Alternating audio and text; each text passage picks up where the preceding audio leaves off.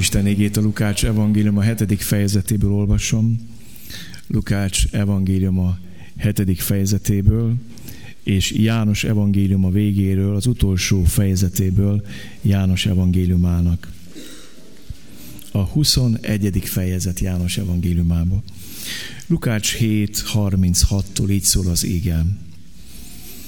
A farizosok egyike arra kérte, hogy vele egyék, Bement azért a farizeus házába, és asztalhoz telepedett.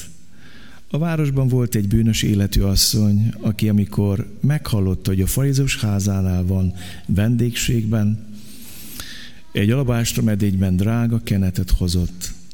Megállt mögötte a lábánál sírva, könnyeivel kezdte öntözni a lábát, és hajával törölte meg, majd csókolgatta, és megkente drága kenettel. Amikor látta ezt a farizeus, aki őt meghívta, azt mondta magában, ez, a próféta volna, tudná, ki és miféle asszonya az, aki hozzáér.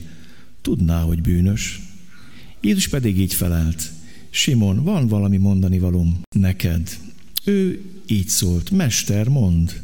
Egy hitelezőnek volt két adósa. Az egyik 500 pénzzel volt adós, a másik pedig 50-nel. Mivel nem volt miből megadniuk a hitelező, mind a kettőnek elengedte. E kettő közül azért mondd meg, melyik szereti őt jobban. Simon pedig azt mondta, úgy gondolom, hogy az, akinek többet engedett el. Jézus erre így válaszolt, helyesen ítéltél? Majd az asszony felé fordulva azt mondta Simonnak, látod ezt az asszonyt? Bejöttem a házadba, és az én lábamnak vizet nem adtál. Ő pedig könnyeivel öntözte lábamat, és hajával törölte meg. Nem csókoltál meg engem, ő pedig, amióta bejöttem, nem szűnt meg a lábamat csókolgatni. Olajal sem kented meg a fejemet, ő pedig drága kenettel kente meg a lábamat. Azért azt mondom neked, neki sok bűne bocsátatott meg, mert nagyon szeretett. Akinek pedig bocsá, kevés bocsátatik, meg kevésbé szeret. Majd így szólt az asszonyhoz, megbocsátottak a te bűneid. És akik együtt ültek vele az asztalnál, kezdték magukban mondani, ki ez, hogy a bűnöket is megbocsátja. Az asszonynak pedig azt mondta, a te hited megtartott téged, menj el békességgel. János evangélium a 21. rész, 15. vers. Miután ettek, azt mondta Jézus Simon Péternek, Simon Jóna fia, jobban szeretsz engem ezeknél? Ő azt mondta, igen, uram, te tudod, hogy szeretlek. Ő így szólt, legelted az én bárányaimat. Majd másodszor is megkérdezte, Simon Jóna fia, szeretsz engem? Ő pedig azt válaszolta, igen, uram, te tudod, hogy én szeretlek téged. Mire Jézus azt mondta neki, őrizd az én juhaimat. Majd harmadszor is azt mondta neki, Simon Jóna fia, szeretsz engem? Megszomorodott Péter, hogy harmadszor is azt kérdezte, szeretsz engem? És azt mondta neki, Uram, te mindent tudsz. Te tudod, hogy én szeretlek téged. És azt mondta neki, legeltesd az juhaimat. Bizony, bizony, mondom neked, amikor ifjabb voltál, felöveszted magadat, és oda mentél, ahova akartál. Amikor pedig megöregszel, kinyújtod a kezedet, és más övesz fel téged, és oda-vissza nem akarod. Ezt pedig azért mondta, hogy jelezze, milyen halál dicsőíti majd meg Istent. Miután ezt mondta, így szólt hozzá, köves engem. Drága Úr Jézus Krisztus, szeretnénk ott lenni, ahol Te vagy.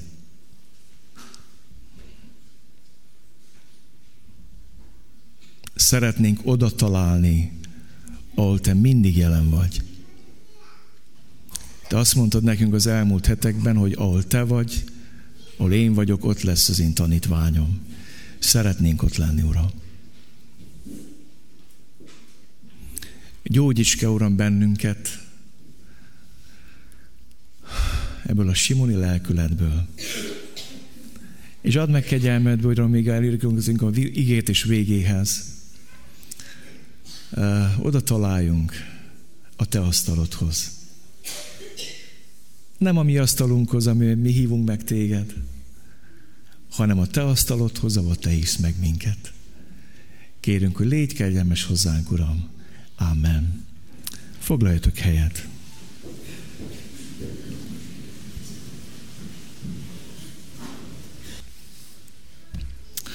Arról szeretnénk ma nektek szólni, és az úrvacsorával fog zárulni ez az ige hirdetés, hogy mi a tanítványság igazi hajtóereje, igazi erőforrása, és mi a tanítványság legnagyobb akadálya. A válasz nagyon egyszerű. A tanítványság legnagyobb hajtóereje, erőforrása Jézus Krisztus szeretete. És a tanítványság legnagyobb akadálya Jézus Krisztus szeretetének a hiánya. És ennek az igének az alapján szeretném ezt a témát kibontani előttetek úgy, ahogy én is kaptam, így adom nektek tovább. Arról van szó, hogy egy vallásos ember, Simon, farizeus, meghívja Jézust magához vendégségbe. Egy picit szeretnék most nektek szólni a farizeusokról. A farizeusok arról voltak híresek, hogy rendületlenül tanulmányozták és tanulták a törvényt, az Ószövetséget. Igyekeztek olvasni, tanulmányozni, és igyekeztek megtartani. A másik tulajdonságuk az volt, hogy igyekeztek ezt tanítani, és igyekeztek ezt másokkal betartatni. Eddig minden rendben van, eddig nincs semmi gond. A gond akkor kezdődött, amikor kezdtek rájönni, hogy nem tudják úgy betartani, mint ahogy az le van írva. És kezdték kibővíteni a törvényt, a parancsolatokat, különféle szabályokkal, nyilvánvaló, azért kell nagyon vastag törvénykönyv egy országnak, amikor kiskapukat keresünk. Megpróbálni úgy átalakítani az Isten szavát, Isten törvényét, hogy az betartható legyen. Tehát nem azt mondják, hogy Uram, képtelenek vagyunk betartani, nem. Azt mondják, hogy igyekszünk rajta igazítani, fazonizorni, valamit csinálni az igével, hogy ez betartható legyen. Ez az átalakított törvényrendszert betartották saját bevallásuk szerint. Pálapostól azt mondja, hogy farizeus voltam törvény szempontjából, mit mond? Fedhetetlen. Tehát a farizsúj szabályrendszereket igyekezett megélni és megtartani.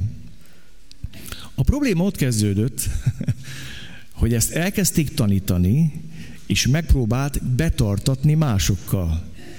De mikor a betartatásról volt szó, akkor sokkal szigorúbbak voltak, mint még arról volt szó, hogy én kell betartsam. És innen elindult egy nagy diszkrepancia, egy szakadék az ő életük, az ő valódi kegyességük és a, az igazi kegyesség között. Egy szakadék indult el. A másik probléma pedig a motiváció, hajtóerő volt. A farizusok vallásosságának a középpontjában nem Isten állt, hanem saját maguk. Az a vallás, aminek a középpontjában az ember áll, az a legjobb esetben is csak bálvány imádás. Még egyszer mondom. Az a vallás, az a kereszténység, bármilyen vallásos élet, aminek a középpontjában az ember áll, és nem Isten, az bálványimádás. A másik probléma, hogy a vallásosságok középpontjukban saját maguk álltak, és a vallásosságuk nem csak arról van szó, hogy ők voltak középen, hanem az embereknek szólt. Mindent azért csináltak, hogy az emberek csodálják őket, felnézenek rájuk, és egy elitista szemléletük volt. Azt is mondhatnám, a zsidóság vallási elitista társadalma volt a farizeusi csoport. Elitizálódtak elszakadtak a valóságtól. Úgy hitték, hogy minél jobbak vagyunk, annál jobban elégedettek lehetünk magunkkal. Minél jobbak vagyunk, annál elégedettebb velünk Isten, minél jobbak vagyunk, annál jobban csodálnak minket mások, és minél jobbak vagyunk, annál jobban elszakadunk azoktól, akiken segítenünk kell, és elitizálódtak, kialakult egy ilyen burok körülöttük. Ők külön kaszt voltak, társadalmi kaszt, elit, Na most, mivel ők voltak a középpontjába a saját vallásosságuknak, és a vallásosságuk nem Istennek szólt, hanem embereknek, innentől kezdve kezdődtek a problémák. És szeretném nektek elmondani, hogy ez egy nagyon veszélyes dolog. Mindannyiunkat kísért az, hogy a kereszténységünk középpontjában mi kerüljünk. Ma ennek a virág, virágzását éljük a jóléti társadalmakban, hogy szeretnénk valahogy visszaigazolni magunkat abban a világban, amiben élünk, az önzésben, az individualizmusban, a saját magunk szeretetében, és kialakítunk egy ilyen emberközpontú, humanista kereszténységet, aminek a középpontjában mi vagyunk, és mondjuk a megélése nem neki szól, hanem a környezetünknek. És az a valóság, hogy mikor Jézus megjelent ebben a világban, akkor eh, nagyon nagy zavarba hozta őket. Az a probléma ezzel a fajta vallásosság, ebben a vallásosságban Isten egy díszlet, egy kellék, egy eszköz, hogy elérjek valamit. Az én önelégültségemet, és elérjem a környezetemnek a hódolatát. Hogy kivívjam a környezetem tiszteletét. Önmagának él, és önmagáért van. Mi a Simon félelme? Mi a félelme a farizeusoknak? Amikor eljött Jézus, az történt, hogy überelte őket. Nem a vallásosságukat, nem a képmutatásukat, nem az elitizmusukat, hanem amikor belépett a zsidó társadalomba Jézus, akkor minden szem őrá szegeződött. Mikor János azt mondta, hogy ime az Isten bárány, aki hordozza a világ bűnét, akkor az ő tanítványa is azt mondták, hogy hopp, mit mondott János? Akkor megyünk utána, és ott hagyták Jánost faképnél, és elindultak utána, és azt mondták, Mester, mondd meg, hogy hol laksz. Szeretnénk tudni, hogy ki vagy. Mondott valamit rólad, János, szeretnénk tudni, hogy te ki vagy. Jánosnak az volt a dolga, ő az útkészítő, hogy Jézus Krisztus visszaállítsa, odaállítsa középpontba, hogy utat készítsen az Istennek. Az egész zsidó társadalomban Isten egy mellékszereplővé vált. És János dolga az volt, hogy Istent, az ő szavát, az ő igéjét, és nem utolsó sorban Isten fiát Jézus Krisztust odállítsa újból a fókuszba, hogy emberek, ez nem rólunk szól, ez nem nekünk szól, ez nem egymásnak szól, ez róla szól, ez neki szól, ez érte van. És itt az ideje megtérni. És képzétek el, ezeket a büszke zsidókat mind Ábrám utódőnek tartották magukat, azt mondta János, tudjátok, olyan messze kerültetek Ábrámtól, hogy amíg nem jöttök ide, nem tértek meg, és nem merítkeztek be. Addig hiába mondogatjátok, hogy Ábrám mi atyánk, meg közöttök nincs hozzá. Nos, megjelenik Jézus. És tudjátok, mi történik? Mikor megjelenik Jézus, akkor az történik, hogy megjelenik Isten dicsősége. Azt mondta, hogy térjetek meg, elközelített a mennyek országa, elközelített az Isten országa. Jézus Krisztusban megjelent Isten királyság ezen a földön. Jézus Krisztusban megjelent Isten országa ezen a földön. És érdekes módon történik egy érdekes interakció. Jön Jézus, megjelenik benne Isten országa, és az elveszett emberek, nyomorult emberek elkezdik éhezni ezt. Úgy is mondhatnám, egymásra talál Isten dicsősége, Isten országa Jézusban, és az emberek szükséglete, istenészsége, fájdalma, elesettsége, szenvedése. Nem csoda, hogy egymásra talál. Zimányi bácsi mondta, hogy Isten mindössze két helyen lakik. Ott biztos, hogy lakik. Magasságban és szentségben, és a megtölt és alátos szívek között. Mi valahol a polgári Magyarországot középen szeretnénk elhelyezkedni.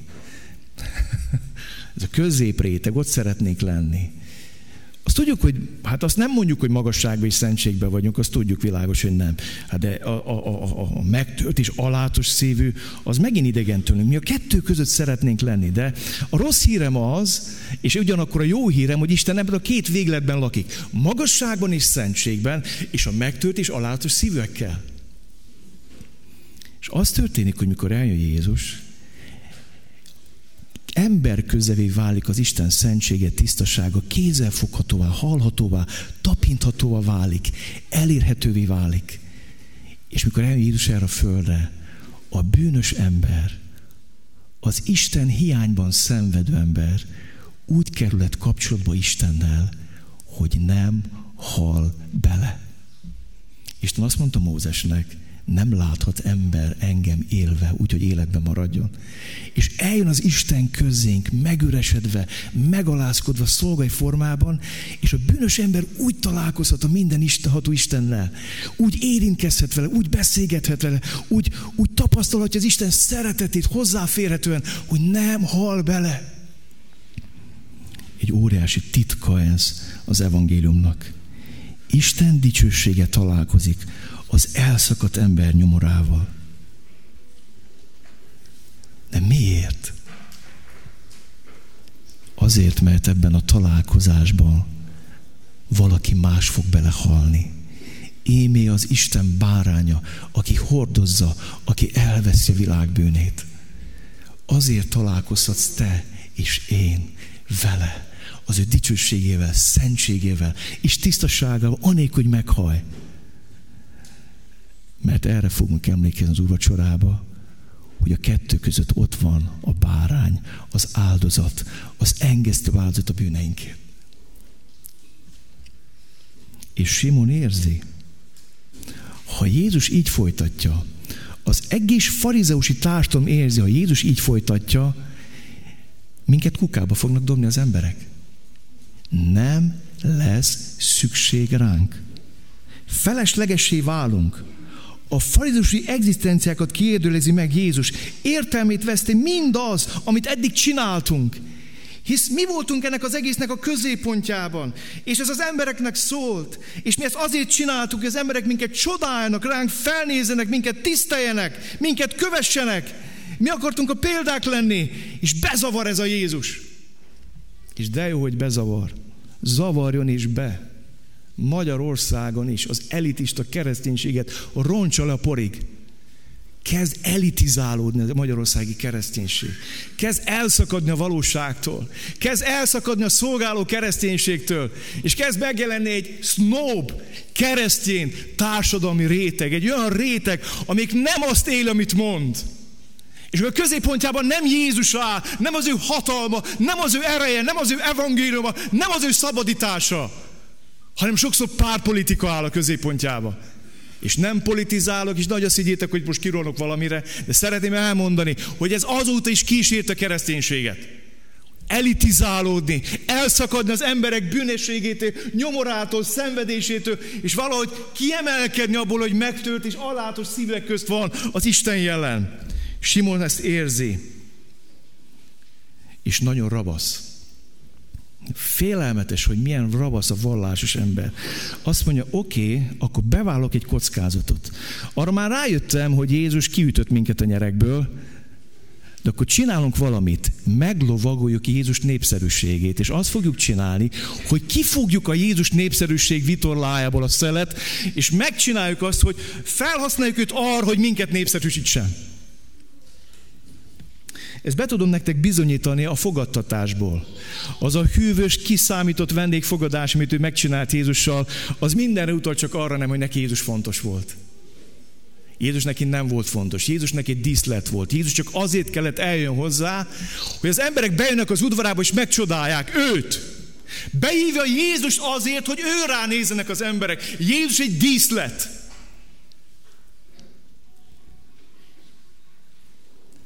Egy díszlet, aki jó lesz a partin. Jó parti arc lesz, be fogja vonzani a médiát, be fogja vonzani a nyilvánosságot, be fogja vonzani a sajtót, és újból eladhatóvá tesszük magunkat. Újból mi leszünk a középpontba. És ennek az az ára, hogy őt meghív magamhoz, hát miért ne?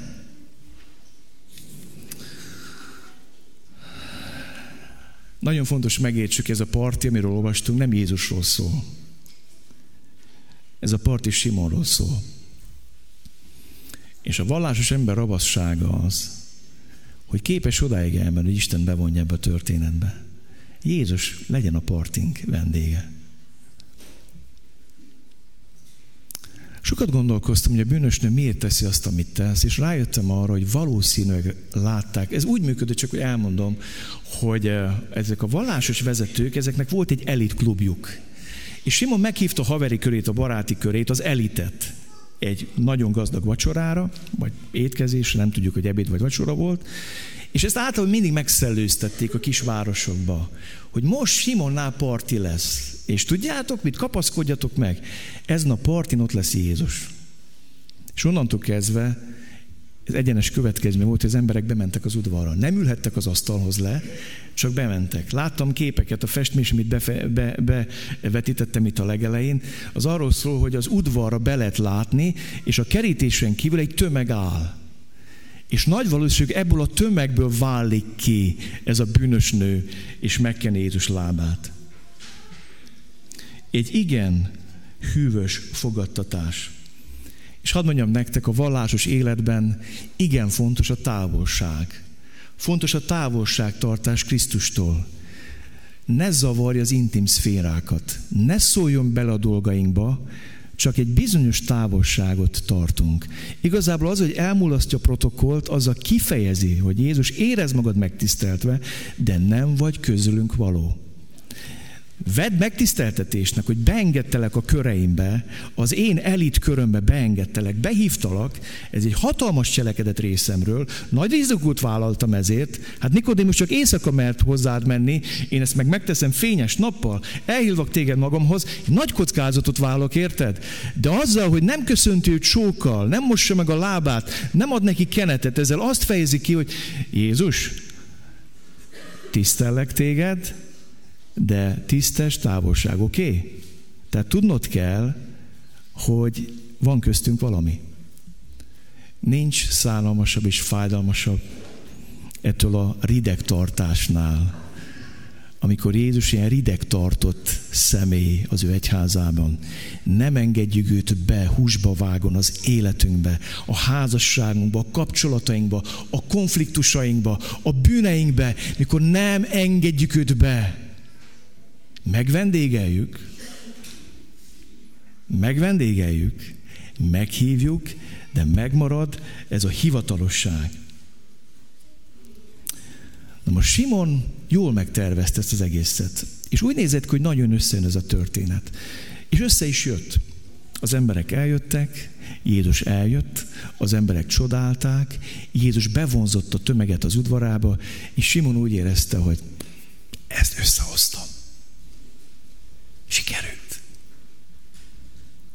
Hát ügyesek vagyunk, nem? Csak oda kerültünk mi valahogy mégis az emberek figyelmének a középpontjába.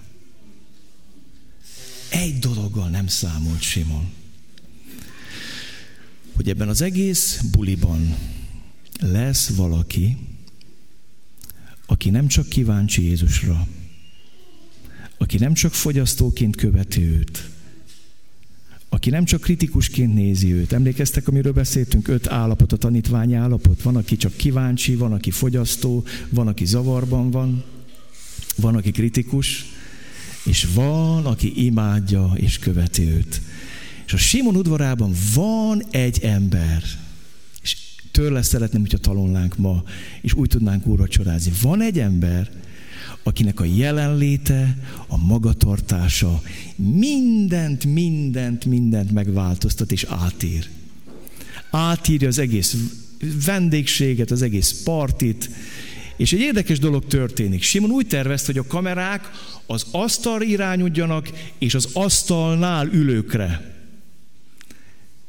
És tökre kiakad azon, hogy most egy nagyon-nagyon nagy baj történik, mert a kamerák levennek az asztalról, és az asztal alá, és az asztal mellé irányulnak Jézus lábára és egy prostituáltra. Nagyon fontos megértsük ennek az egésznek a dinamikát, a súlyát, hogy megértsük ennek az igének a lényegét. A terv az volt, hogy rólunk szóljon a dolog, hogy bejönnek az emberek. És van valaki, aki imádni akarja Jézust. És figyeljétek meg ezt az ellentétes mozgást.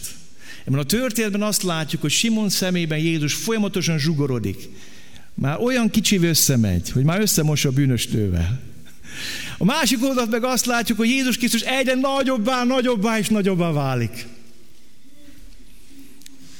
Van egy descrescendo, és van egy crescendo. Jézus zsugorodik, és Jézus nagyjá válik. És az a vágy és imádság van bennem hogy adja meg ezt Isten azt a csodát ebben a gyülekezetben. hogy Jézus ne zsugorodjon. Hogy ne legyünk mi elit keresztjének, önmagunk körül forgolódó emberek, magunk kiúságától meghadodott emberek, ne legyünk mi farizeusok, ne legyünk mi simonizálód keresztjének, hanem legyünk olyanok, mint ez a nő, akinek a szemében Jézus mérhetetlen nagyságokat ölt, és még nagyobbá és nagyobbá válik. És teljes egyenben, amit János mondott, hogy neki növekednie kell, nekem pedig alábbszállom. Az igaz Isten imádat lényege az, hogy megtaláljuk azt a helyet, ahol jelen van. Magasságban és szentségben lakom, a megtört és alátos szívűvel. És akkor megtaláljuk ezt a helyet a szívünkbe, a megtört és az alázatos szívet, akkor ott fogjuk találni magunkat Jézus lábánál, és akkor ott találjuk magunkat Jézus lábánál, ő mind nagyobbá, szebbé, csodálatosabbá növekszik előttünk, neki növekednie kell. Simon szemében Jézus folyamatosan zsugorodik, a bűnös nő szemében Jézus folyamatosan nagyobbá válik. Honnan ered a nőnek az imádata? Szeretnék egy picikét megállni itt és szólni erről is. Ha összerakjuk a Lukács és a Máté evangéliumának hasonló fejezetét, úgy tűnik, hogy Jézus korábban találkozott ezzel a nővel. Akkor, amikor bemerítő Jánosról bizonyságot tett, aminek a nyomán a vámszedők és a bűnösök igazat adtak az Istenek úgy, hogy bemerítkeztek. Sok biblia kutató azt mondja, hogy az asszony akkor találkozott Jézussal, valószínűleg beismerítkezett, és akkor hallotta Jézus szájából azt, hogy jöjjetek én hozzám minnyáján, akik megfáradtatok és meg terhelve. Ez a nő egy prostituált volt, bűnös nő volt, híre volt, és találkozott életében először egy olyan férfival, aki nem fogyasztható húst látott benne, aki nem vetkőztette és nem eszközöket látott benne, nem. Aki úgy nézett rá, mint senki más. Aki meglátta ebbe a prostituáltban az elveszett bűnöst, és azt a női méltóságot, amit neki is akar adni az Isten. Az egész élet arról szólt, hogy férfiak jöttek hozzá, férfiak látogatták, kihasználták, meg fizettek is. És néha azok a férfiak, akik kihasználtak, utána azt mondták, hogy bűnös. Gyanítom, hogy voltak vallásos kuncsaftjai is. És néha azok mondták, hogy bűnös nő, akik voltak nála kuncsavként. És átéli azt, hogy van valaki, aki nem akar tőlem semmit. Van valaki, aki akar adni nekem valamit. Aki azt mondja, jöjjetek én hozzám mindjárt, akik megfáradtatok és meg vagytok terhelve, és én megnyugvást adok nektek.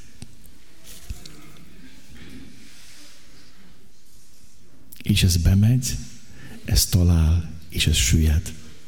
És Jézus szavaiból kiderült, hogy nem ott és akkor bocsátott meg neki. Azt mondja, neki sok bűne bocsátatott, nem sok bűnét fogom megbocsátani, sok bűne bocsátatott meg Simon, mert nagyon szeret. Ennek a nőnek az odamenése, ad mindaz, amit tesz, egy válaszreakció Jézus szeretetére. És tudjátok, mi, akik nem mozogtunk abban a világban, nem értjük az ilyen embereket sokszor. James McBride-nak van egy könyve, már nagyon szeretném kiolvasni, de megvan magyarul az a címe, hogy a, a víz színe. És James McBride az anyukáról írt ezt a könyvet, kb. 20 éven át faggatta az édesanyját, és utána írta meg ezt a könyvet. Egy 20 éves beszélgetésnek a következmény ez a könyv. Az édesanyja egy lengyel házaspárnak volt a lánya valamikor, akik emigráltak Amerikába, New Yorkba. Az édesanyjának az apukája, James O'Brien nagypapája pedig egy zsidó rabbi volt, aki csődöt mondott a rabbiságban. Egy nagyon agresszív, durva lányát és feleségét bántalmazó ember volt. Ruthnak hívtak James McBride-nak az anyukáját, és ez a Ruth azt élte meg, hogy az apám veri az anyámat, és ver engem, és erőszakos. Az édesanyja egy féltékeny, mozgássérült asszony volt, és emiatt az édesanyja kirúgta az apja, aztán látott egy újsághirdetést, és onnantól kezdve úgy döntött, hogy feladja a rabiságot, és a lányából prostituáltat csinál. És Ruth így került különféle embereknek a prédájává lett. És mivel soha nem érezett szeretetet, ilyen szeretet koldussá vált, aki kóvágott New York utcáin, hogy kapjon valahonnan szeretetet. Azt hitte, hogy megtalálta szeretetet egy Rocky nevű fiatalemberben, aki azt mondta, hogy szeretlek, terbesíts esetről tőle, de utána azt a férfi, hogy nem kell ezt a gyerekkel együtt. Hazament, azt mondták a szülei, takarodj, szégyent hoztál fejünkre, gyereket vársz, tűnj el, amíg nem oldódik meg a gyerekéd, és nem akarunk téged látni. Aztán jött egy másik férfi, a szeretetet ígért neki, és kiderült, hogy strici. És úgy nézett ki, hogy ez a nő 30 évesen megöregszik, és belehal ebbe a lelki megöregedésbe. 30 évesen annyi nyomorúságot élt meg, hogy a száz évre is sok. És akkor az történt, hogy megismert egy keresztény férfit, aki igazán szerette őt. Elárom, hogy később baptista lelki pásztor lett a férje. És aki mesélt neki Jézusról, és azt mondta, hogy Isten téged szeret. Hogy Jézus meghalt érded a keresztfán. És én kevés vagyok ahhoz, hogy kiemelek téged ebből a nyomorból. De ismerek valakit, aki téged ki tud emelni. Mindabból, aki vagy. Aztán fia született, ez a James, az történt, hogy jártak nyilván imaházba, az apuka ugye lelkipásztor volt, és feltűnt a fiúnak az, hogy mikor a gyülekezet Isten kegyelméről énekel, Isten szeretetéről az anyukán nem tud énekelni, mindig letérdel, és patakokban folynak a könnye, és nem tud énekelni. És oda ment az anyához, és azt mondta, anya, mondd meg nekem, miért van az, hogy mikor a gyülekezet Isten szeretetről énekel, te mindig letérdelsz és sírsz. És azt mondta, kisfiam, örömömben sírok, mert ha nem találkoztam volna Jézussal, én nem élnék, és te lennél. És ez akkor James McBride eldöntötte, hogy na akkor utána jár ennek a történetnek, és szép lassan-lassan, nagyon nehezen az anyukája elmesélte neki az egész életét, és ebből született ez a könyv. Igen. Akinek sok bocsátatot meg, nagyon szeret. Jobban szeret. És most szeretnék egy picikét szólni erről a bűnös nőről, hogy hogyan szeret az, akinek sok bocsátatot meg. Van egy jó hírem. Isten benned és bennem elhelyezett egy olyan képességet, hogy úgy tudjuk őt szeretni, hogy ez megérintse az ő szívét. Ebben a mai azt látjuk, hogy ez a nő úgy szerette Jézust, hogy ez a szeretet megérintette a végtelen, a mindenható Istennek a szívét. És higgyétek el, minden teremtmény képes erre. Még Simon is képes lenne erre, ha megtérne. Még én is, és te is képes lennénk erre, ha ma megtérnénk. Ha készek lennénk ma mindent letenni oda, hogy ez a nőt fogjuk látni, hogy mit tett. Az első dolog, amit szeretnék elmondani, hogy az a szeretet, amiben a nőben van, az egy hódoló, imádó szeretet, áldozattal teli szeretet. És figyeljétek meg, hogy átalakulnak a dolgok. Simon azt hitte, hogy az asztal a központ, és akik az asztalán ülnek. És kialakul egy teljesen más vendégség Jézus lábánál. És miközben Simon azt szerette volna, hogy ő legyen a középpontban, és az ő gazdag talkomája, terítéke, az ő tisztelete, szolgálata, megbecsülés Jézus felé, megbecsülése, eközben kialakul egy teljesen más lakoma Jézus lábánál. Ma arra hív minket Isten, hogy találjuk meg Jézus lábát. Minden reggel arra hív az Isten, hogy találjuk meg Jézus lábát. Minden alkalom arra hív minket az Isten, hogy el, megtaláljuk azt helyet, hogy ő mindig jelen van, ahol mindig szól, ahol mindig kijelenti magát, ahol mindig felragyog, ahol mindig annak látjuk őt, aki. A második, ami ennek a, aminek a szeretétől elmondható, hogy egy olyan szeretet van benne, ami őt átformálja teljesen. Kedveseim, van bennünk egy ilyen buta berögzöttség, hogy mi megmondjuk azt, hogy hogy illik Isten szeretni. Gyülekezetben is sokszor megfigyeltem, hogy vannak, akik meg vannak botránkozva, meg hogy mi lesz, hogy lesz, mi történik itt, borul minden, mi lett itt siratják az elmúlt 12 évet, hogy nem tudják, hogy mi történt a Sámuel testvére. És szeretném nektek elmondani, hogy nem mi döntjük azt el, hogy mi illik és mi nem illik egy Isten tiszteleten. Ott olyan szigorú etiket volt. Simon annyira tudta, hogy hogy kell fogadni a kollégákat. Azt is tudta, hogy hogy kell kifejezni, hogy Jézus érezze a tíz lépés távolságot, hogy Jézus beengedtelek, de azért tudod, tudod, téged nem úgy fogadtalak, mint a haveri körömet. Ez a nő, tudjátok, milyen furcsa dolgokat csinál? Azt az eszköztárát használ Jézus hódolatára, amiben benne van az összes nyomorúság, a szenvedése múltja, a haja, a könnyei, a kenete.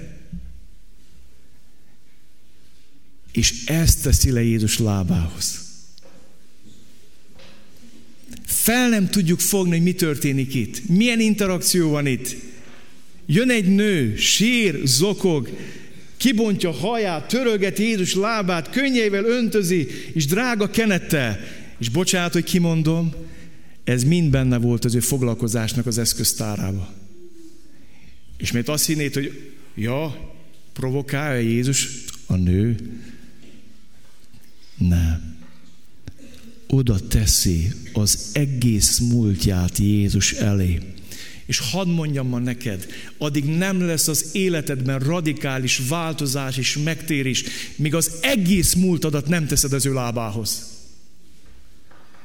Az egyik nyomorúsága ma a keresztényeknek, hogy milyen részben akarunk megtérni.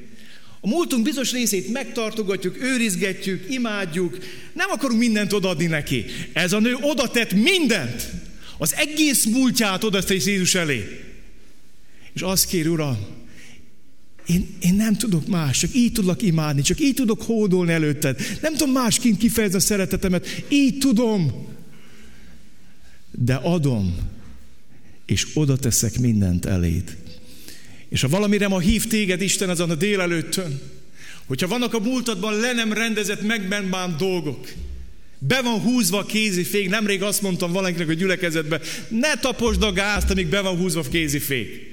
Hányan meg hányan beszélek, oda szállnál, és oda akarom magam szállni az Úrnak, oda akarom szállni, közben le vagyunk ragadva a bűneinkbe, be van húzva a kézifék, és nyomjuk a gázt, és füstöl az autó, és nem megy előre az életed. Isten ma azt kéri, amit szoktunk énekelni az ígében, az énekben.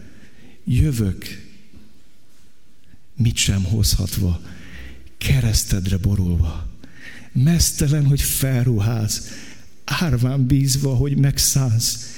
Tisztátalanul járulok, most meg ó, mert meghalok. Mikor találkoztál így vele? Most meg Jézus, mert meghalok. Ott volt ebben az imádatban minden. A múlt, a bűnök, a sebek, a nyomorúság, a fájdalom, a kétségek, ott volt minden a hajában, a könnyeiben, a kenetében. Botrányos volt az imádata. Aztán vagyunk mi is olyanok. Még kell letérdelni, új hóbort, még kell sírni, ez is egy hóbort. Még kell? Kérlek, ne mondd meg, és ne akard megmondani Istennek és a testvéreidnek, hogy hogyan jöhetnek Jézushoz. Ne akard megmondani. Mert Simonnak is ott lenne a helye. Le kéne szállni a keveretről, könyökölünk a dőlig megtelt asztal mellett, le kéne szállni, és oda kéne térdelni nő mellé. Mert magasságban és szentségben lakozom, de megtört is a látos szívővel is. Megyek tovább, és szeretnék arról szólni, ez a szeretet nem csak átformál, ez egy bátor szeretet. Tudjátok, ma nagyon hiányzik belőlünk a bátor szeretet. Mi fel se tudjuk fogni, drága testvéreim, hogy még csoda harcba került, hogy ez a nő felmerje válni, hogy bemegy abba a házba. Ő tudta, hogy oda bemegy, a megvetés és a kitaszításnak a központi tárgya lesz. Tudjátok, milyen nehéz Jézus szeretni ellenséges légkörben? Gyűlölködő légkörben? A megvetés légkörében? A cinizmus légkörében? A kivagyiság légkörében? És az ő tudta, engem, ha Jézus nincs ott, kirúgnak páros lábbal. De mivel Jézus ott van, bemehet a tömeg, Sőt, érdek, hogy bemenjen a tömeg. Bement ő is. És azt hitt, hogy ki fogja bírni, hogy ott megáll. De látja, hogy jön Jézus, és nem adnak neki meg semmit.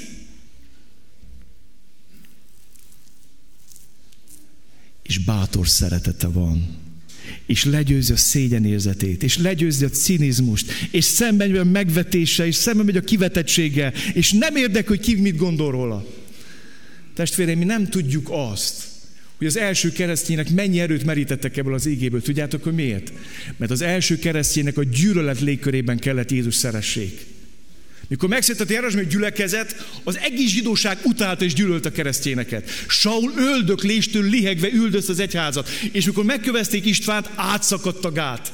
Egész addig visszatartották magukat, eddig bírták István megkövezését. De mikor megkövezték Istvánt, onnantól elszabadult a pokol. Na ebben a gyűlölet légkörében mond ki, hogy Jézus a mesiás, az Isten fia. Ő az, aki meghalt és feltámadt. És minden zsidó, aki ezt kimondta, az életével játszott. És olvasták Lukács hetet, és azt mondták, nem baj. Ez a bűnös nő is hol szerette Jézust? Ahol mindenki megvetette, kinézte, lenézte és gyűlölte és a szeretete legyőzi a félelmet. A tökéletes szeretet kiűzi a félelmet. Bátor, merész szeretet. Majd hát Géza arról beszélt, hogy megváltoztatják az ország törvényét csak azért, hogy bármilyen kipenderítsék. És Dániel nem azt mondja, Uram, a szívemben letérdek, te úgyis a szíveket nézed, Uram, ugye? Hát nem, nem számít. A szívet nézed, Uram. Meg hogy a bajuszom alatt imádkozok. Meg úgy imádkozok, hogy senki se tudja. Hanem azt olvasjuk, hogy Dániel mit csinált napja háromszor, mit csinál? Letérdelt, kinyitott az ablakot Jeruzsálem felé, és elkezdett imádkozni. Bátor szeretetre van ma szükség. Nem meghunyászkodó szeretetre. Ugye mondták, hogy ha bemész a templomba, vedd le a sisakot, nézzél bele, számolj tízig. És akkor tudják, hogy imádkoztál. Nem erre a szeretetre van szükség amit most sok helyen gyakorolnak. Megállnak, számolnak, tízig leülnek. Nem, bátor szeretet. Ennek a nőnek a szeretete bátor szeretet.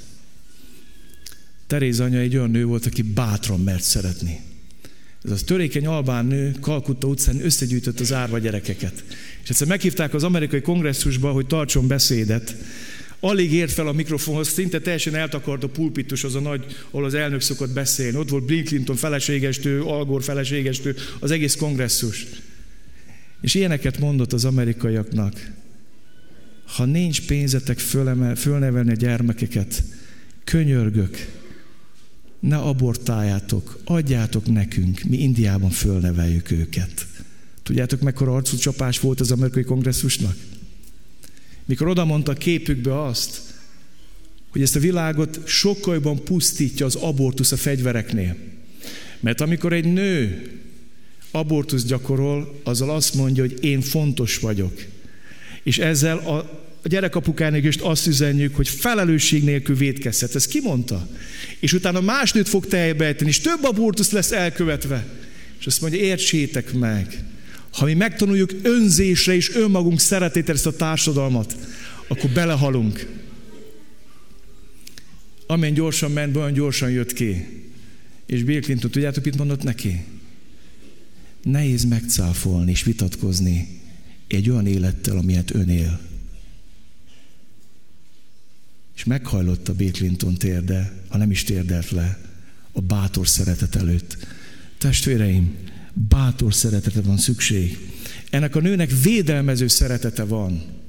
Képzeljétek el, látja, hogy Simont milyen hűvösen fogadják, és azt mondja, ezt nem lehet. Hogy van az? Hogy az összes farizeusnak minden jár, kenet, lábmosás, ölelés, csók, gyere pajtikám, nagyon szeretlek, nagyon jó lesz, itt lesz Jézus, itt lesznek mások, halleluja! És akkor azt látja az a nő, hogy a díszvendéknek nem jár semmi. És azt mondja, ezt nem lehet hagyni. Védelmező szeretet. Furcsa, de ez a nő védelmébe veszi Jézust, és azt mondja, hogy hát hogy lehet ilyet? Jézust így fogadni? Mit szoktál csinálni, mikor szídják az Isten, mint a vízfolyást, mikor káromolják? Mit csinálsz akkor, mikor negédes, mocskos vicceket mondanak? Mit csinálsz akkor, mikor bántják Jézust, az Isten fiát, mocskolódnak vele? Mit csinálsz, amikor vicc tárgyává teszik? Tudod-e azt mondani, hogy miért bántod? Tudod-e azt mondani, hogy az életemet köszönhetem neki? És te pocskondiázod, megveted, lenézed, az életem múlott rajta. Hol van ma a bátor és a védelmező szeretete a keresztényeknek? És az utolsó, egy nagyon személyes szeretet.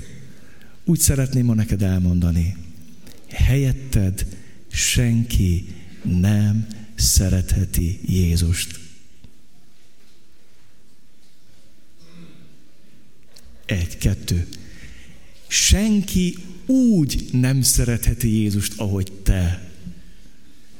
Mert egy egyedi teremtménye vagy. És az a szeretet, amit tőled kaphat meg, az csak tőled kaphatja meg. Ennek a nőnek a szeretete mély, áldozatkész, hódoló, bátor, védelmező, személyes szeretet. Ennek a nőnek a szeretete átformáló szeretet. Igazából ennek a nőnek a szeretet, hogy tudjátok, hogy mi? Jézus szeretetének a tükröződése egy volt prostituált lelkén. Ha így meg tud ragyogni egy ilyen nőnek az életén Isten dicsősége, miért ne tudna ilyenen megragyogni? Emlékeztek, mit mondtam ma két hete? A tanítvány élet válasz élet. Mi azért követjük őt, mert ő elhívott. Mi azért szeretjük őt, mert ő előbb szeretett. Mi azért szolgáljuk őt, mert ő előbb szolgált bennünket. És mi azért áldozunk neki, mert ő előbb feláldozta magát értünk. Igazából ennek a nőnek a lelkében megjelent Jézus szeretete. Olyan jó lenne, ha ma az enyémben és a tiédben megjelenne.